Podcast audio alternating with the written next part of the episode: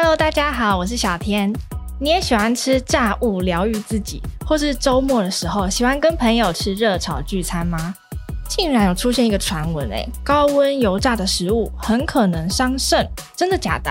这一期我们邀请到肾脏专科医师王介立医师，医师好，大家好，医师要来教教大家哦，哪些食物吃了容易伤肾，要顾好肾脏，到底该怎么吃？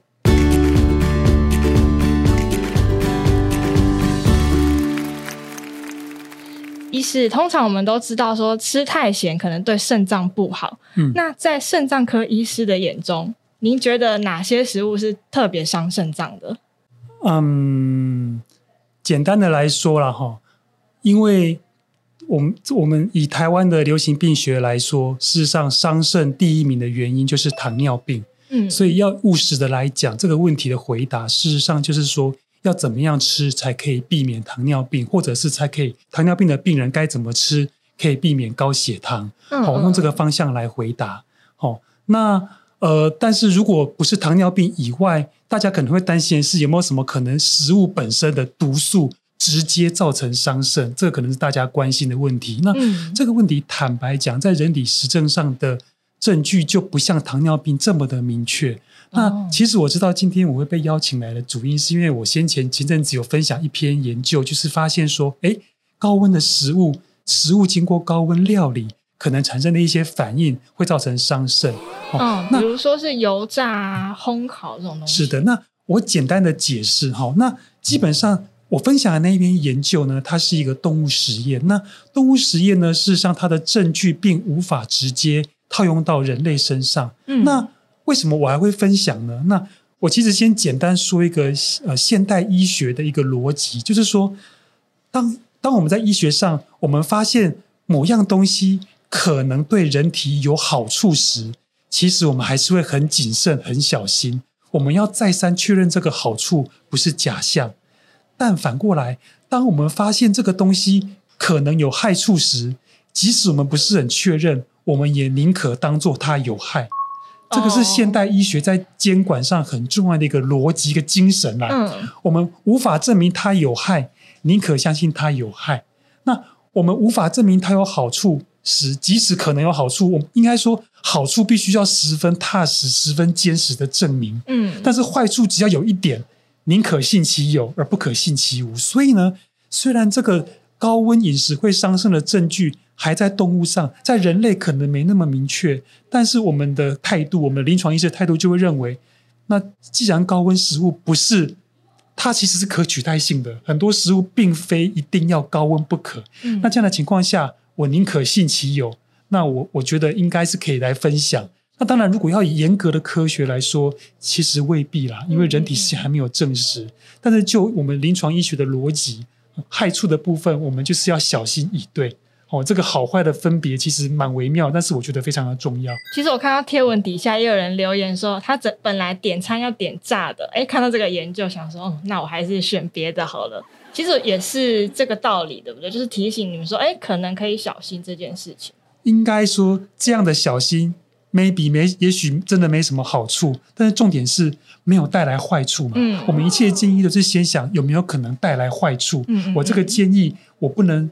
帮你没关系，我不要害到你，所以你不点炸的，你会因此损失什么吗？好像还好。嗯嗯嗯。哦，大概的逻辑是这个样子，所以我才会勇于分享这一篇动物实验。哎，那我们来分享一下这个研究好了，他为什么会说高温油炸跟热炒这一类的食物是有什么可能的坏处吗？嗯，其实他那个研究是动物实验，那动物研究的好处是它可以把变音控制的非常的仔细，它其实就是将。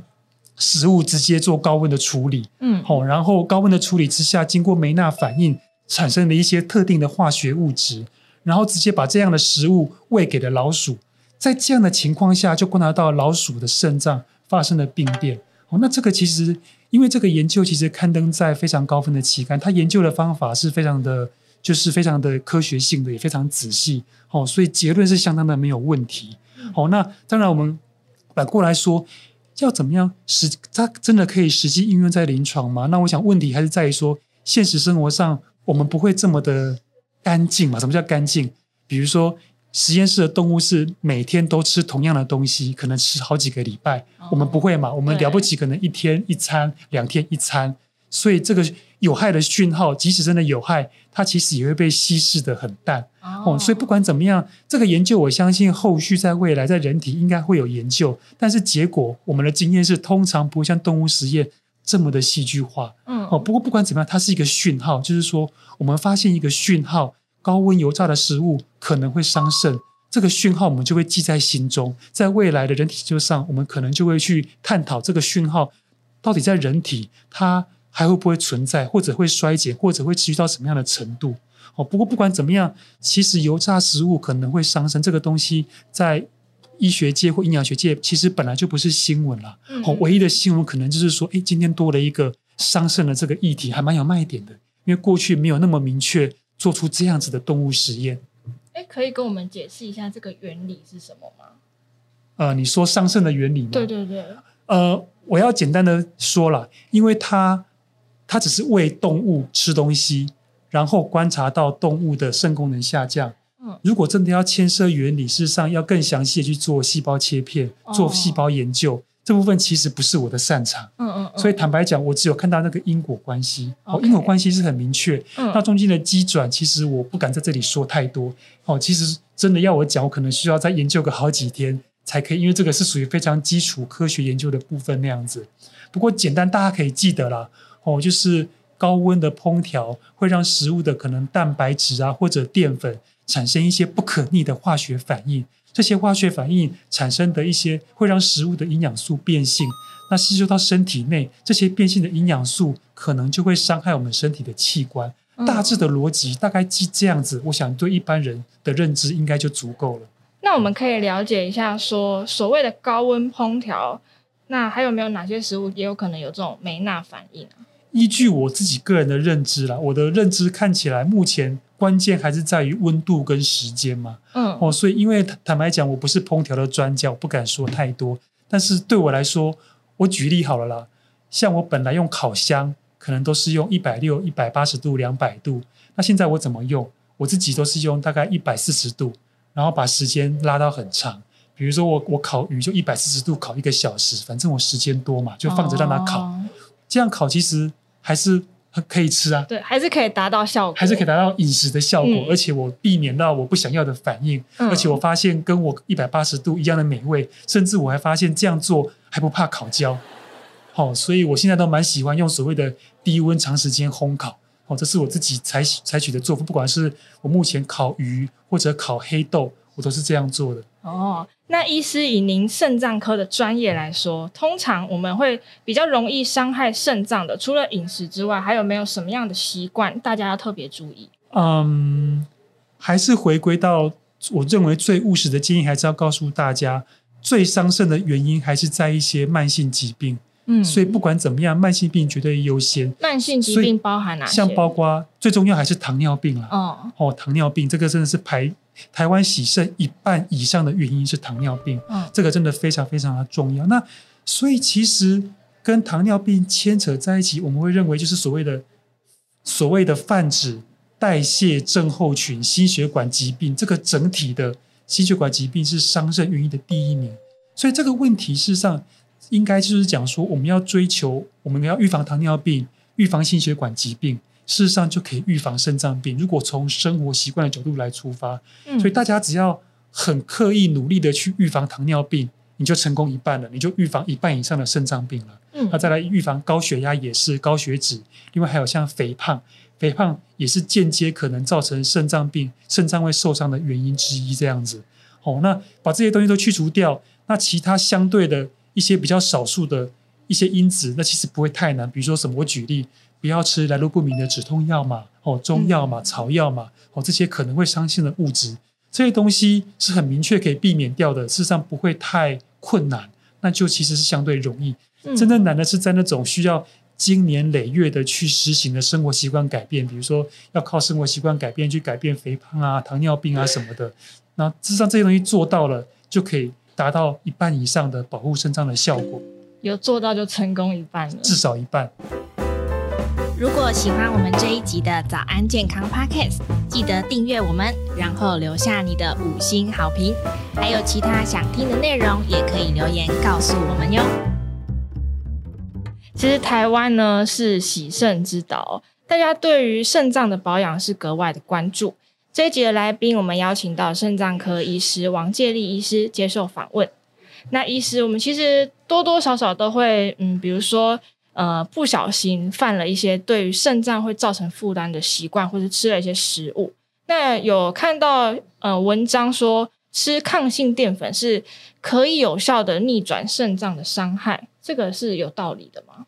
我简单的说，今天如果一个人诊断了慢性肾衰竭这个病，假设没有误诊是确诊的，那以现在的医疗来说，事实上要逆转的方法很少。几乎是没有，因为肾脏的足细胞它不会再生，所以死掉就是死掉了。事实上，即使没有肾脏病，人只要过了中年之后，人在变老，肾脏就是一天一天的坏掉，这个是常识。嗯、哦，所以人如果可以活到两百岁，每个人都要洗肾。哦，只要活得够久。哦，所以基本上我我会跟病人讲的观念是，逆转有可能，可是很少。哦，几率几率非常的少，而且很多时候的逆转只是我们看到抽血数值变好，很多可能是假象。我们如果真实的用高科技的仪器去测量肾脏，事实上是不会逆转，因为我们知道肾脏细胞是不会再生的。哦，所以简单我会用这样的观念来回答。我们可以把它理解说，它就是一个自然的老化，所以是很正常，没有办法回春，是这样子吗？对，异常的是说下降的速度变快，这个就是异常。所以很多慢性肾病。嗯的肾功能下降速度太快，以至于它的功能跟它的年龄不相符。那我们所谓的逆转是要指逆转这个下降的速度。哦，比如说一样是下降，我们让下降的速度变慢，这个 OK，这个是没问题的。就是让伤害可以缓一点，可以这样说。嗯，好，所以我们一般讲的逆转胜，逆转胜是指逆转下降的速度。比如说本来每年下降四，我们让它变成每年下降二或下降一，这个就非常了不起了。但是你要它每年增加一。这个不可能，这个目前的科技是做不到的。哦，那医师有会有认为说抗性淀粉是可以达到就是让它老得慢一点的效果吗？简单讲，目前在临床上没有这样子的证据。哦，那这也不是抗性淀粉的对或错，而是在临床医学上，光只是要靠食物就做到逆转肾或者是逆转器官的功能，其实本来就不容易。那这并不是说食物不对或不好，而是事实上。食物的讯号太杂了，我们吃东西太多了，嗯、这样的东西在医学上其实很难研究，每个人吃的都不一样，所以与其说无效，或者是说我们其实没有标准答案，嗯，也许有，也许某些人可能真的是吃抗疫那本有效，有些人无效，但是我们不知道哪些人有效，哪些人无效，所以如果今天只是要问一个单一的答案是否有效，我们只能回答应该是无效，嗯，好，只能这样说。不过，医师，我想您应该也常常会被问到说：“哎，那我到底可以怎么样保养？”医师，您的建议是什么？如果被问到这个问题的话，嗯，每次被问到这个问题，我都会说：“你就是，呃，应该这样说。”又回到老话题了。反正你只要是慢性疾病、糖尿病、心血管疾病这些东西，平常的卫教会告诉你如何保持良好的生活习惯，这些就是了。哦，事实上，各位会发现，肾脏病其实跟心血管疾病很相像。在危险因子上几乎分不开，嗯，所以大家学在心血管疾病学到的一些保健的知识，对肾脏病几乎都适用。哦，那唯一的比较多的例外特性就是，那就只已知会伤肾的东西，就是不要特别去吃它那样子，这样就 OK 了。那日常生活的食物，事实上天然食物基本上都是 OK 的，没问题。医师讲的所谓保养心血管的习惯，比如说，嗯，像喝水要足够嘛。嗯、那多吃天然的蔬果，少吃一些加工食品，然后注意盐分的摄取，还有呃适度的运动习惯，这样是有是包含这些，对不对？嗯，生活习惯的改变，我们会粗分大略会化成饮食跟运动啦。嗯，哦，那饮食就是会分成这两块，所以刚才大致都有提到那样子，没有问题。嗯，好，那希望今天呢，大家都有学到关于肾脏的保养方法喽。那这一集我们就到这边结束啦，谢谢医师接受我们的访问，谢谢。嗯，谢谢。那节目我们下次再见喽，拜拜，拜拜。